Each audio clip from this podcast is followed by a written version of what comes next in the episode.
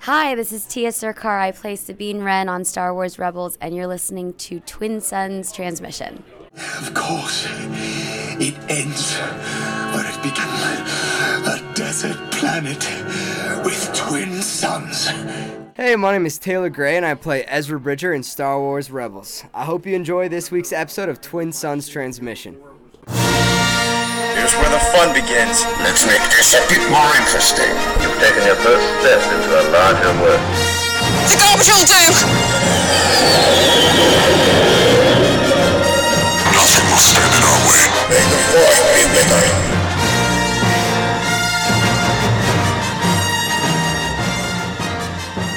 Hello, everyone, and welcome to the Twin Suns Outpost Book Club Podcast. I'm Eric Pfeiffer, joined as always by Amanda D'Afonso. Hey, everyone. And by Jesse Sanfilippo. Hey, guys.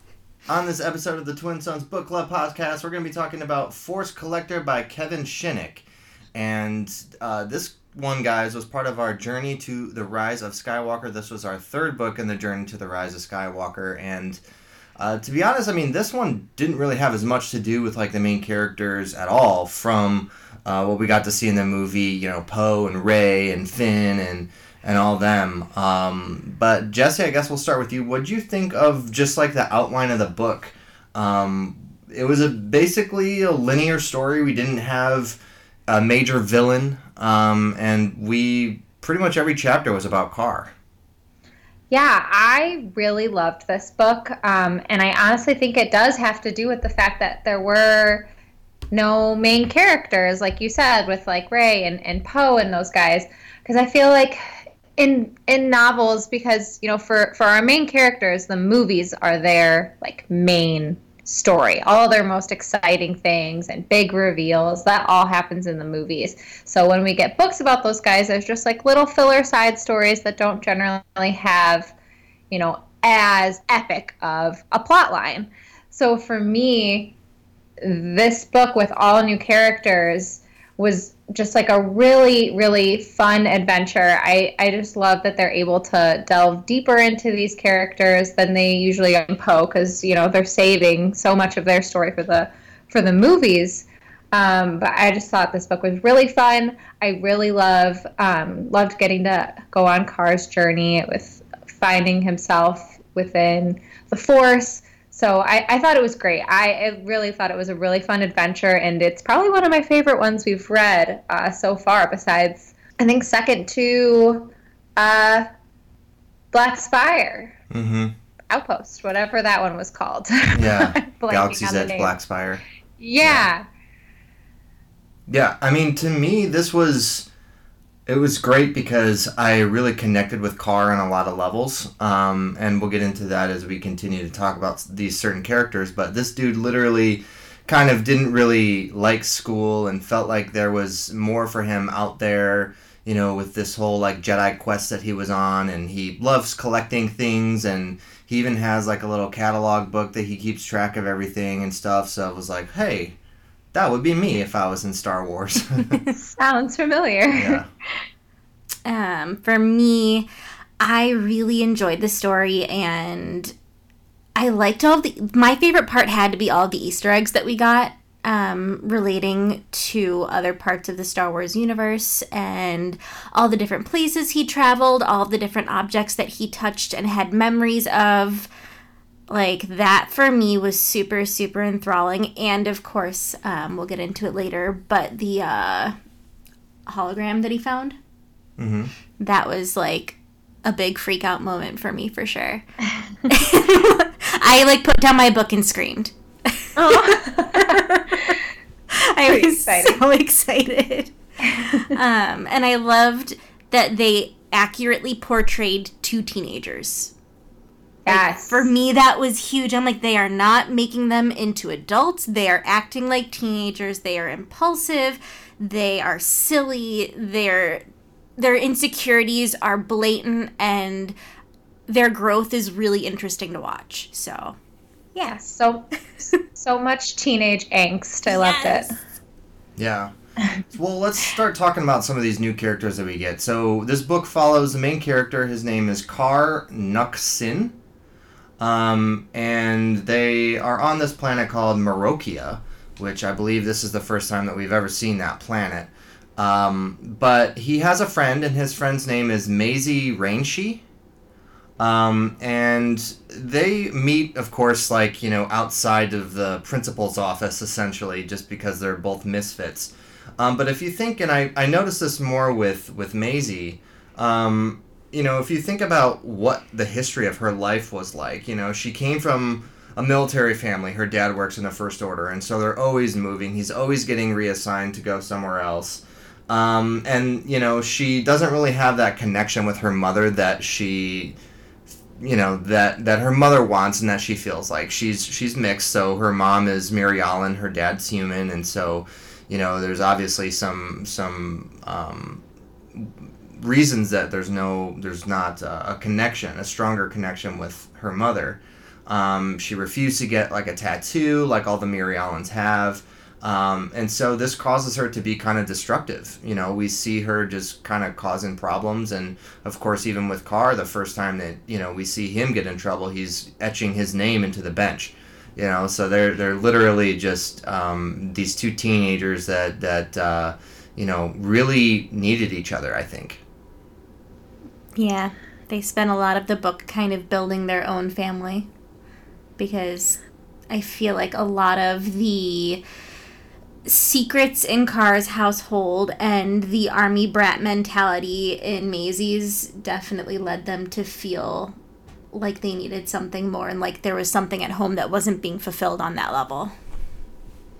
And that's just so true to being a teenager, just in general, no matter, I feel like, what your home life is like. I feel like at that age, your friends do so much for you as you're growing into, like, an adult, that's what, I think that's just where generally teenagers tend to land at that age, is their friends are so, so important to them, and no matter who their parents are or what their parents say, they're wrong, and they are gonna go against them. So I thought, I loved that relationship with her and Kar. Teenagers are forever misunderstood, and the only person that understands them are their friends.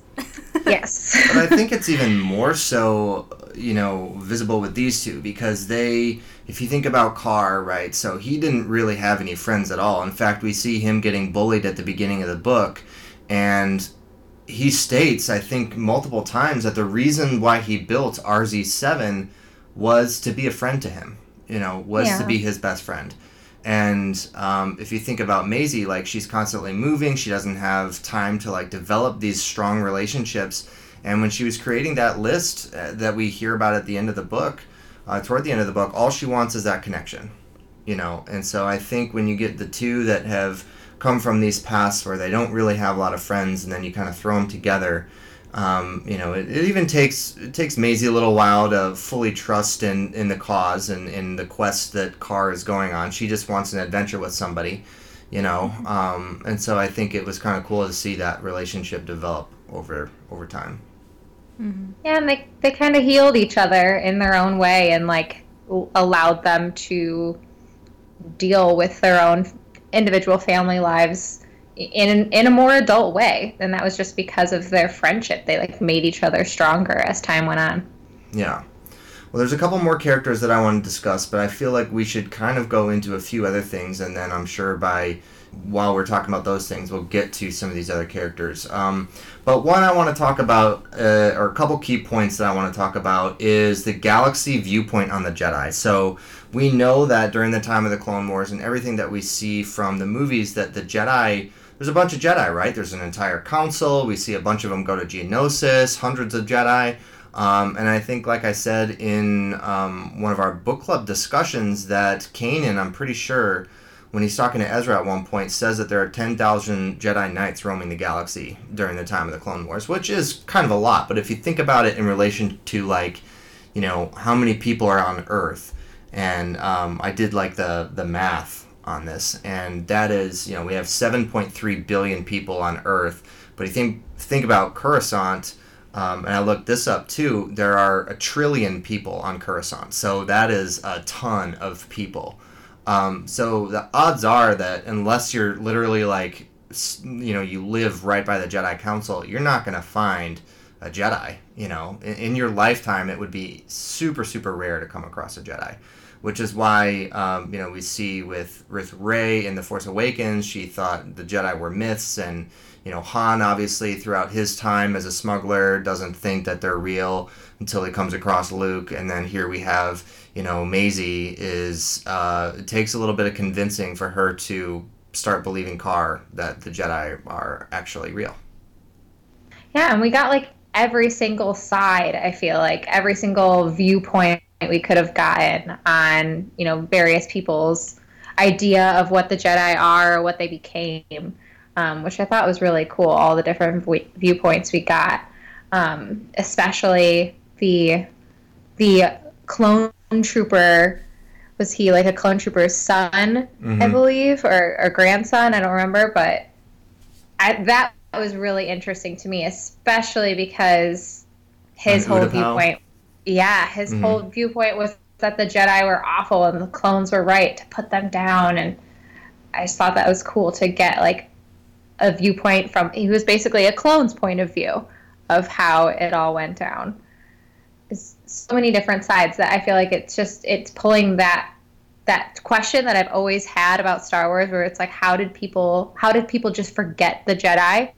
Mm-hmm. It really made that more understandable, I guess, if that makes sense. Yeah, definitely. Mm-hmm. Now, we also have something that I thought was really interesting, and I feel like this explains a lot. As far as some of the other characters that we get in Star Wars, and that is the Force and how its purpose for certain people are different. So you might have somebody like Kar here, and, you know, he really goes through a decent amount of growth between the beginning of the book and the end of the book. But I feel like his interaction with Maz Kanata on Takodana really shed a lot of light on what the Force's purpose for some people are. Some people, you could be Force sensitive and become a Jedi, and you could be on the Council and take a lightsaber and go to war and be a peacekeeper. And then other people, you have Maz, who, you know, the Force flows through Maz, clearly, and she sees a lot of things, and she's been around, and she knows things. And then, you know, you have Chirrut Imwe, who obviously has some sort of connection, and we have Kar here, who's Force sensitive, and he has this psychometry ability, but he's never going to be a Jedi. That's not his role in the galaxy, you know. So I think that was really kind of cool to see that addition and that explanation from Kevin. It gives us a lot more leeway for ways in which the Force can manifest. I had some questions about that, though. Is, like, I get that everybody, it works differently in everybody, and Maz isn't, you know, Force sensitive in the way that, like, Rey is Force sensitive. But psychometry is such, like, a huge power, like a huge Force power. Mm-hmm. Mm-hmm. Is Kar, you know, never going to be able to, you know, move objects and become a Jedi just because he doesn't have someone to train him in those specific things? Or is this just his one and only ability that he has, and he just, it's impossible for him to do, you know, other Force powers or Force abilities? I don't think it would be impossible, but I also don't think he's not fated to have that purpose. That's not where his path is going to take him. I don't think he was ever going to be able to do it, just personally. I think, like, in some of the Legends books, you have this guy named Corran Horn, and you know, he has this ability to, like, use a Force absorb thing where he can, like, absorb energy, and that was it. Like, even through his training, it was super hard for him to, like, move a little pebble. You know, and just because certain Jedi have certain abilities that are stronger than most, some are experts at, you know, Jedi mind trick, and that's their thing. And I you know, I think for Kar, it was very clear with his language to me that it seemed like he was never going to be able to do anything else, and this was his thing. But, you know, I don't know for sure, but you know, we've seen some other Jedi that are able to, you know, they use that psychometry, but then they also are full Jedi Knights, and they can go off and do whatever they want. But I think, you know, heeding Maz's wisdom and basically saying, like, this is not your path. You are not destined to be a Jedi type thing. I think that was kind of what told me that, okay, he's, you know, even at the end of the book, he's like, I am here to explain things to people. I'm here to, you know, share my information, like, more so than throw boulders at people with the Force. No, he's their memory. He's their living memory. Yeah, that's cool. I like that.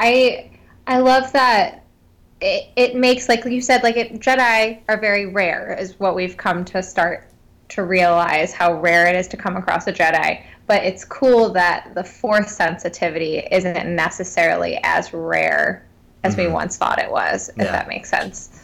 Yeah. Well, let's start talking about the Force and its presence in this book. So, Kar's grandmother, Jahara, and she was really cool. I really liked some of the flashback scenes that we got, or like when Kar would go to sleep and he'd dream about his grandmother, and all the scenes that we got with that. And to be honest, I had sort of a Rogue One feeling when he opened up the holocube, and it was that message from his grandmother. And it was basically telling him, you know, this was her loophole. She wasn't allowed to tell Kar anything about, you know, his great-grandfather and all that until the day she died. And now she's dead, and so now she can tell him. But I loved it. And it very much reminded me of, like, the Galen Erso message to Jyn about, you know, I love you, and this is what I've done, and I've done this to protect everybody. And, you know, it didn't have the same weight, but it was kind of reminded me of that. Mm-hmm. But she clearly, you know, knew that her father, right? Yeah, it was her father. And we get to see him at the end of the book. His name is Nacmed. Is that how it was pronounced? Yes. Nacmed? That was. Okay. And so he was a Jedi that left the Order prior to the Clone Wars, and he settled down with a woman and then, you know, felt like he needed to go into hiding just by association. You know, he had the Force. Clearly, he kept his lightsaber. Clearly, he had his Jedi robes, as we see at the end of the book. And so I think that was a really impressive sacrifice on his part to save his family like that.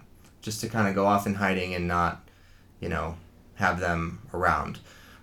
So what did you guys think of, like, the addition of Nacmed and Jahara in this book? I thought it was great because they were kind of... Jahara was there to push Kar forward and to help him find his path and his adventure. And Nacmed was the climax of that journey. He was there to allow Kar to come to terms with everything and to help his grandfather or great-grandfather in turn come to terms with the reality of how the Clone Wars ended and the fact that he had not wasted his years as a Jedi and he doesn't need to turn his back on them, that, you know, the script was wrong so that he could, you know, leave in peace.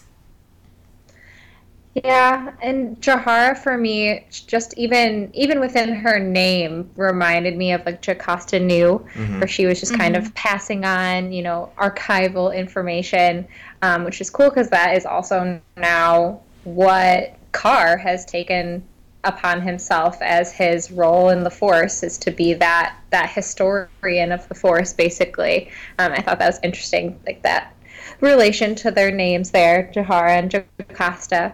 And then with Nacmed, he's like a unique, you know, Jedi survivor. We've never seen a Jedi survivor that actually believed that the Jedi were in the wrong. Yeah. So it was a different point of view, and it was really sad. If you think about it, the whole end of this book, while it's, like, really exciting, how everything turned out, it is kind of a sad ending. It was a little heartbreaking. Yeah, Nacmed never knew, you know, until the very end that the Jedi were actually, you know, not horrible people. And as soon as he found out, he died. Like, he was dead. All right, I can be at peace now. Thanks, guys. Right, and so then Kar's, like, only connection now gets taken away from him. It's like a serious black moment. it's like you have your one and only hope and then it's gone. Mm. And then I just thought it was kind of sad that he like just still went off to trade school, even though like, yes, he's going to, you know, continue his collection and be that, you know, Jedi archive, but he's just kind of going to trade school and it's going to be like his side hobby. Thought it was just kind of a sad ending. So let's talk about that a little bit. Let's talk about, like, so essentially Kar is taking on this viewpoint of, like, hey, you know, no path is set in stone. This is a lesson that I feel like is kind of realistic. I mean, you know, for a lot of us, we have an idea, and this really resonates with me because I obviously have a place where I want to be with my career. And, you know, you take steps to get to that point. But really, nothing is set in stone. And that doesn't mean that I have to have that certain career for my life and that's the only way to go. Nothing's set in stone. The next steps are part of the journey. So, you know, I thought it was cool, and it's sort of related to, like, you know, the glass of milk that Maz had, right? So you have that milk, and if you tip it to certain sides, okay, then it's always going to be balanced. But you don't necessarily have to be the milk. You can be the glass. And so I think, you know, setting your own path is great, and having places where you want to be is great, but you never know what life's going to throw at you, and sometimes it's best to just take the next step and see where you go. Mm-hmm. I love that. Yeah. I also want to talk a little bit about, we talked a little bit about friendship and stuff like that, but if you think about it, this is really a main theme of this book. Her lists, Maisie's lists of wants and needs, we talked about this, she just wants that connection. The importance of family and friendship, and if you think about, you know, Maisie's conversation that she had with her parents. Now, granted, she was just trying to get what she wanted to get. She wanted to get her way, but I did like that conversation. It was, you know, she was just laying everything out on the table for her parents, and she was able to convince them, and, you know, I really do feel like Maisie grew a lot too, and, you know, by the end of the book, she wants to get a tattoo and learn more about her Mirialan, you know, history and culture, and, you know, I think trying to create that connection with her mother is something that I really can commend Maisie for. Yeah, I feel like she really learned to empathize, you know, with her parents instead of just being mad at them for the way her life has gone thus far. Mm-hmm. So yeah, she really grew. She empathized with them, and I just think it's just them kind of coming into their own and becoming adults throughout this book, really. Yeah. Mm-hmm. And her tattoo that she's gonna get means friendship, which is awesome. Despite Kar wanting it to say Kar on it. Which would also be something that I would do. Like, our friends just had a baby, and I was like, if you want, you can name it Eric. I'm like, oh, I'm going to get a tattoo. Great. My name starts with E. You know? Oh, dear. Yeah. One other thing, so we talked a little bit about Maisie and her relationship with her parents, but let's talk a little bit about Kar and his relationship with his parents. And, you know, it's always that fine line, and you can go back to episode 4 with this when Luke is talking to Obi-Wan about Vader, and Obi-Wan's like, oh yeah, Vader betrayed and murdered your father, and, you know, all this stuff, and kind of like lying by not telling the whole truth. And so here we have Kar's parents that basically made him think that he had this, like, massive, like, medical issue his whole life. And granted, they didn't know for sure that he was a Jedi or that he was Force sensitive or whatever, but, you know, you have his grandmother that's really trying to nurture this kid and help him with his abilities, and you have the parents that are basically like, no, let's take you to a special hospital and see if they can figure out what's wrong with your head, you know? So do you guys think that Kar's parents should have told him the truth sooner? I think that they did what they thought was safest for him at the time, but that doesn't necessarily make it the right choice. And I think that as a parent, that's the hardest choice to make. Yeah, I think they definitely made a mistake. Like, I do understand that they just wanted to be certain that it wasn't a medical issue. But, I mean, the poor kid had to live in fear that he was dying for half of his life. And like feeling crazy. And feeling crazy. Like, yeah, it just definitely... Yeah, it did not have a very redeemable story for his parents. And if you notice, he did not, repair his relationship with his parents the way that Maisie was able to make steps with hers. It kind of just was like, yeah, you guys just messed up everything. Thanks for that. I'm going to go and follow my true path now. But you know what?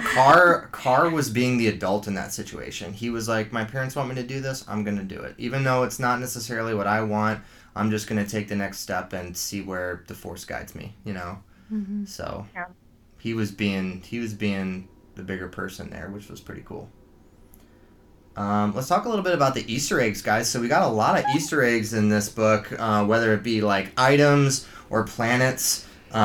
Just to name off a couple, we went to Utapau and saw Tion Medon's staff. We went to Takodana and, of course, saw Maz's castle and Luke's Yavin medal, which she actually thought was Han's until Kar told her that it was Luke's.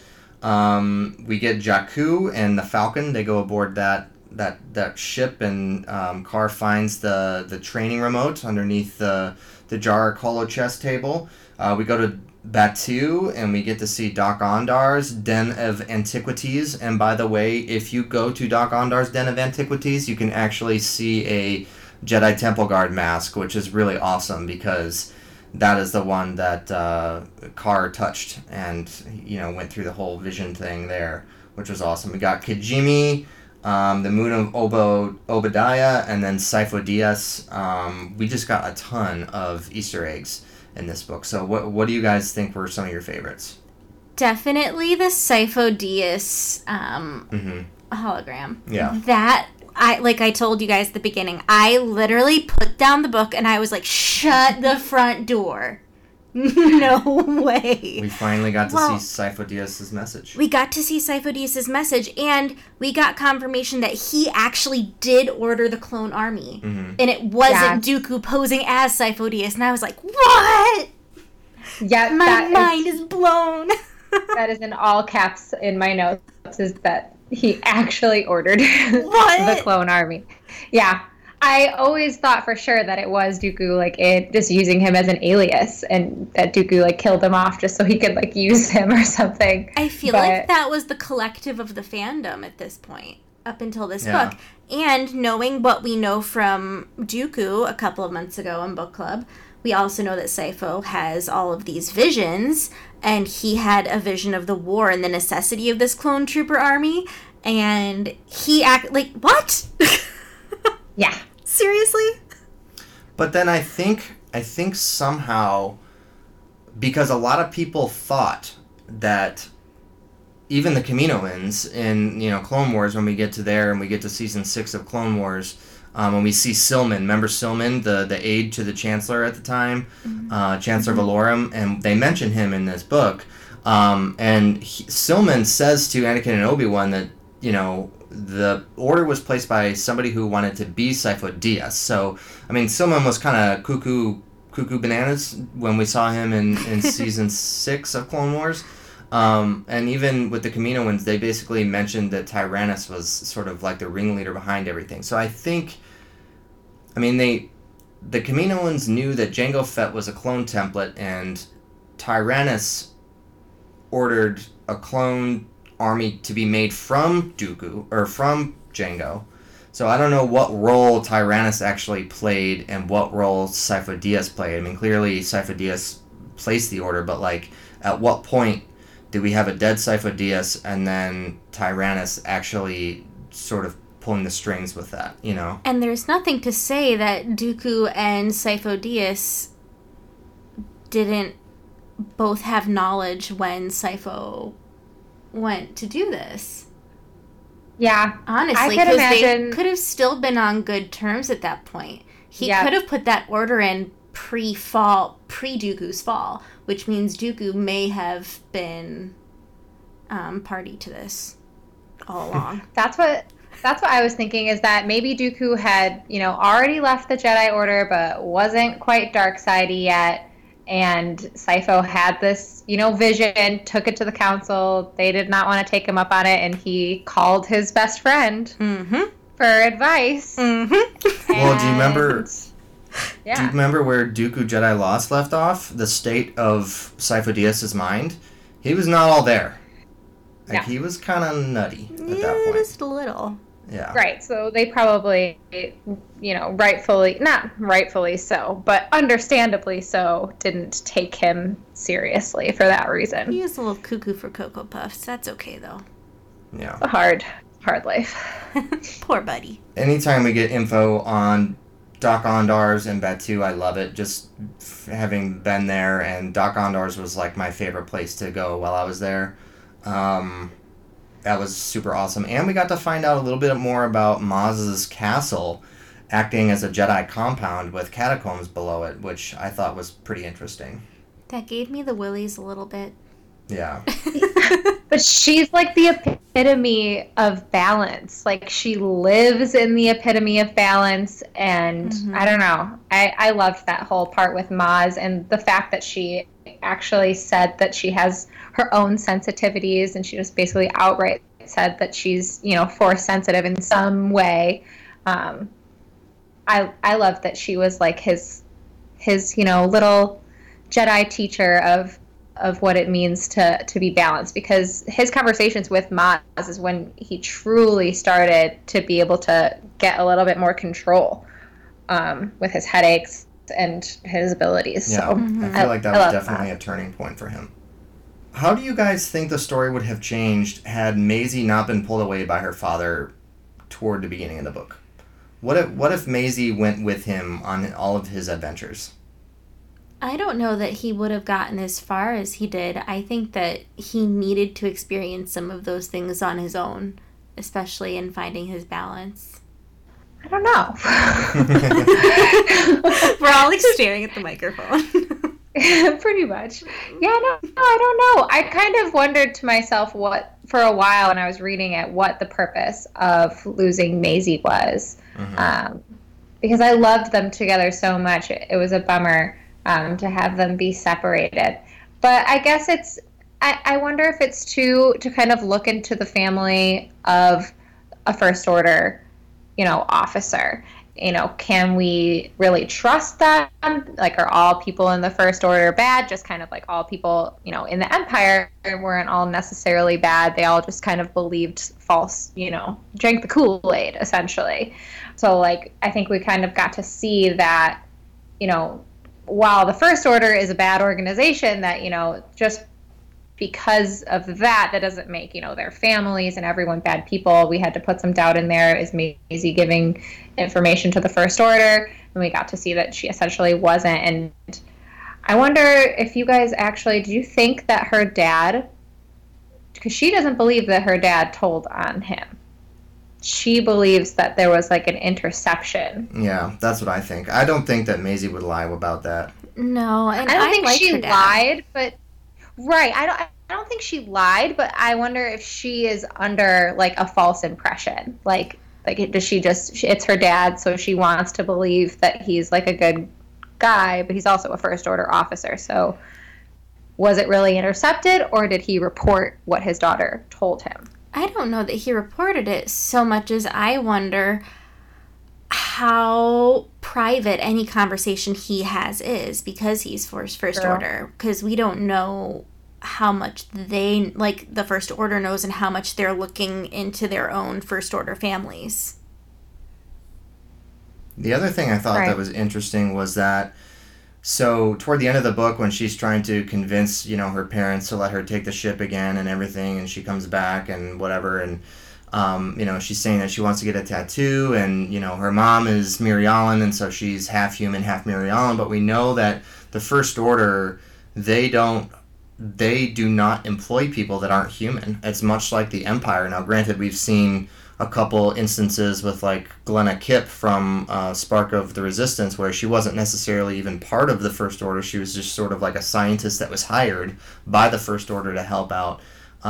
But they're basically, like, her dad was basically like, yeah, you can, help and become like an intern with flying for me or something like that. It's like an intern for the First Order with Mirialan tattoos on her face. Like, I don't know how that's going to go.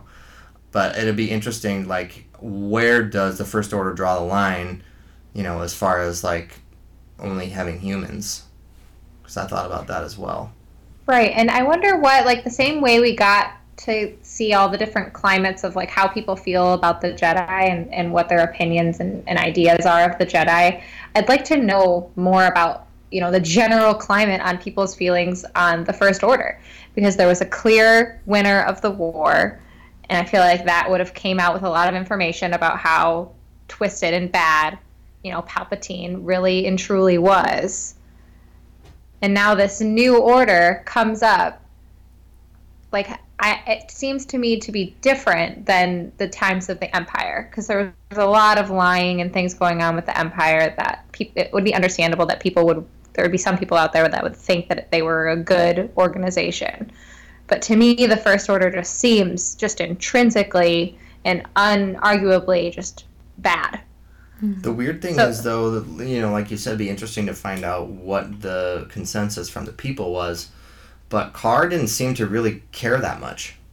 No, he didn't. And it was just, like, normal for, you know, there to be a kid at school whose dad's in the First Order, like, and that, you know, he wasn't, like, afraid of them. Even though he has these Force sensitivities, like, he wasn't even, like, afraid that he'd be caught in that sort of a way, you know?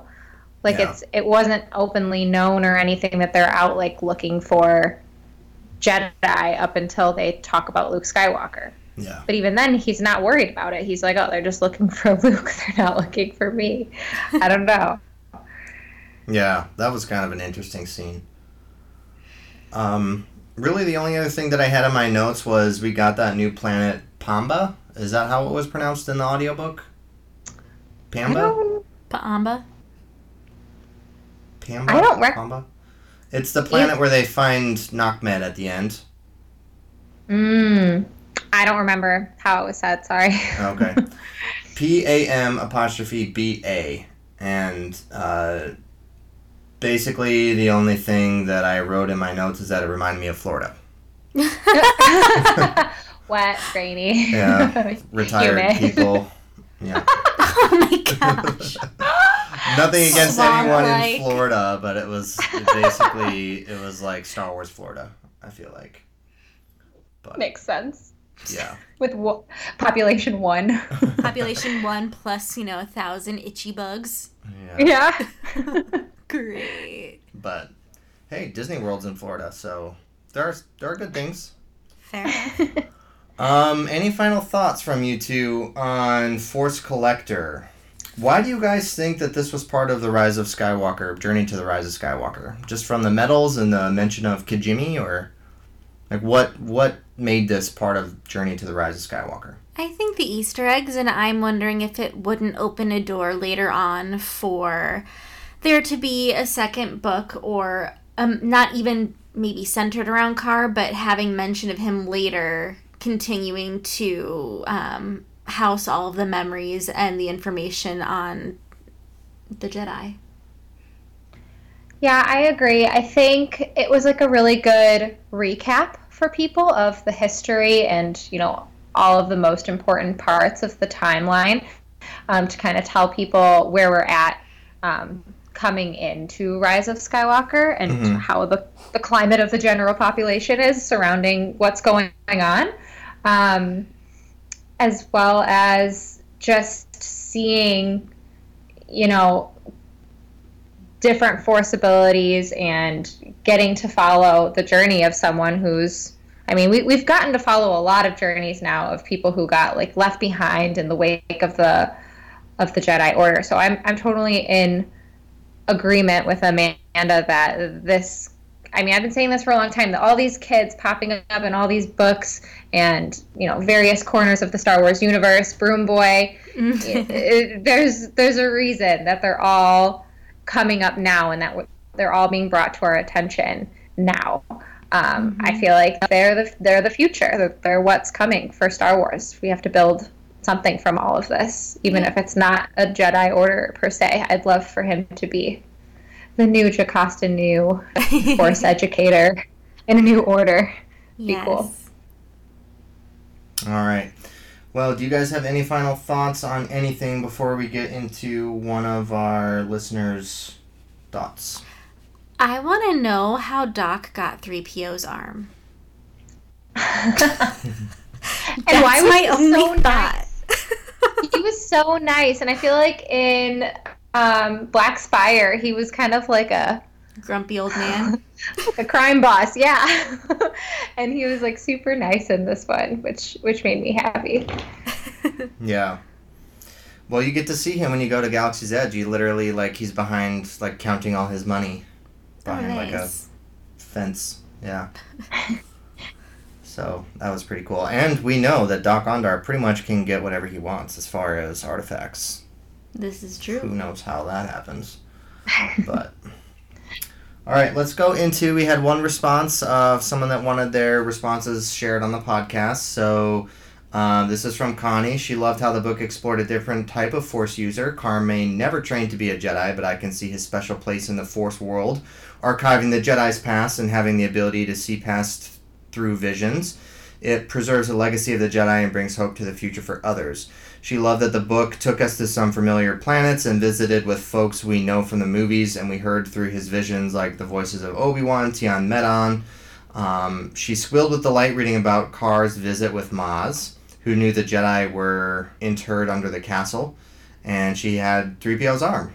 She said the best part of this book for her was Maz's revelation through Kar that the medal she got from Han was Luke's and how she had been tricked by Han. Then in episode 9, she gave it to Chewbacca. Love that. Last nugget that was good was hearing more about Sifo-Dyas through Kar's vision. Didn't really give us answers, but gave us more pieces to that puzzle, especially after reading Dooku. So thank you, Connie, for contributing and submitting your thoughts. And as always, we will be taking people's thoughts. If you want your thoughts from some of the books that we're doing in book club here, please just shoot us a DM at the Twin Suns Outpost, either on Twitter, Facebook, or Instagram. You can also, if you are friends with either me, Amanda, or Jesse, you can shoot us a message on our private pages as well, and we'll be happy to share those.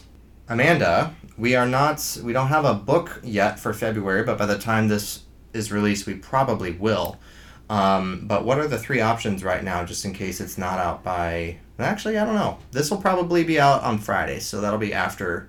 Yeah, we'll have a book already. So what are our three choices? All right, and the three options for our book of the month for February are Queen's Shadow by E.K. Johnson, Star Wars Galaxy's Edge, A Crash of Fate by Zoraida Cordova, or Alphabet Squadron by Alexander Freed. So, yeah, by the end of the week, we'll have one of those. Yeah, and last I checked, I think it was a three-way tie between all three books. So it seems like we've got some good ones here. We've got a divided membership base, so hopefully someone, Amanda, who has not voted yet, will break that tie. I just like to wait just in case I need to break a tie. If you know what you want to read, then what's it matter? Because I'm not sure yet. So I want to read them all. Yes! That's the problem. All right. Well, we've got some great books coming out, including some more Thrawn. Later this year, so it'll be very exciting, and we would love to have each and every single one of you guys join our book club. Amanda, where can people participate with the book club? They can participate with the book club on Facebook at the TSO Book Club Open Facebook group. All right, and we have discussion questions on there all the time. We have, I think it's usually 3 discussion questions every week for that week's reading. And, we got some good discussions going on all our books. For the month of January, we are doing some giveaways. So if by the end of the month you want to submit some of your own discussion questions, they can be on any of the books that we've read. If you have a question on whether or not a certain book has been covered, you can always just message us. But any of the books that we've read since the beginning of our book club will be eligible if you want to submit your own discussion question to win a prize at the end of the month, and we'll give that away.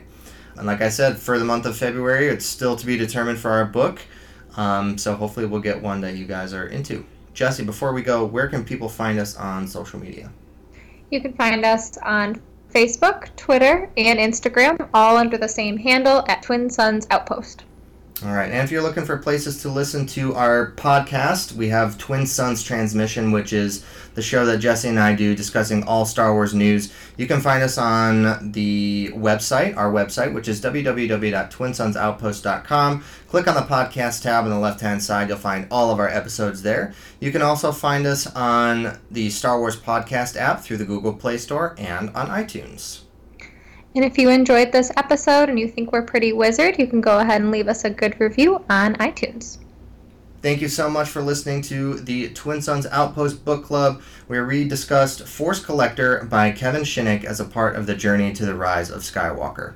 Thanks so much for listening, and we'll see you next time. And as always, may the Force be with you. Thanks for listening to this presentation of the Twin Suns Podcast Network. May the Force be with you. Airmaster, Tatooine. It's controlled by the Hutt.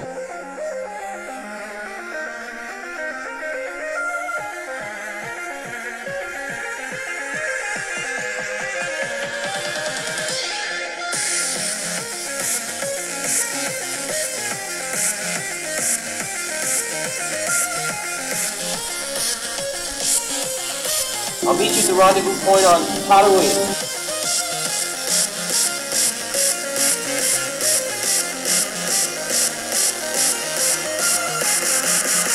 This son doing murder to me and him.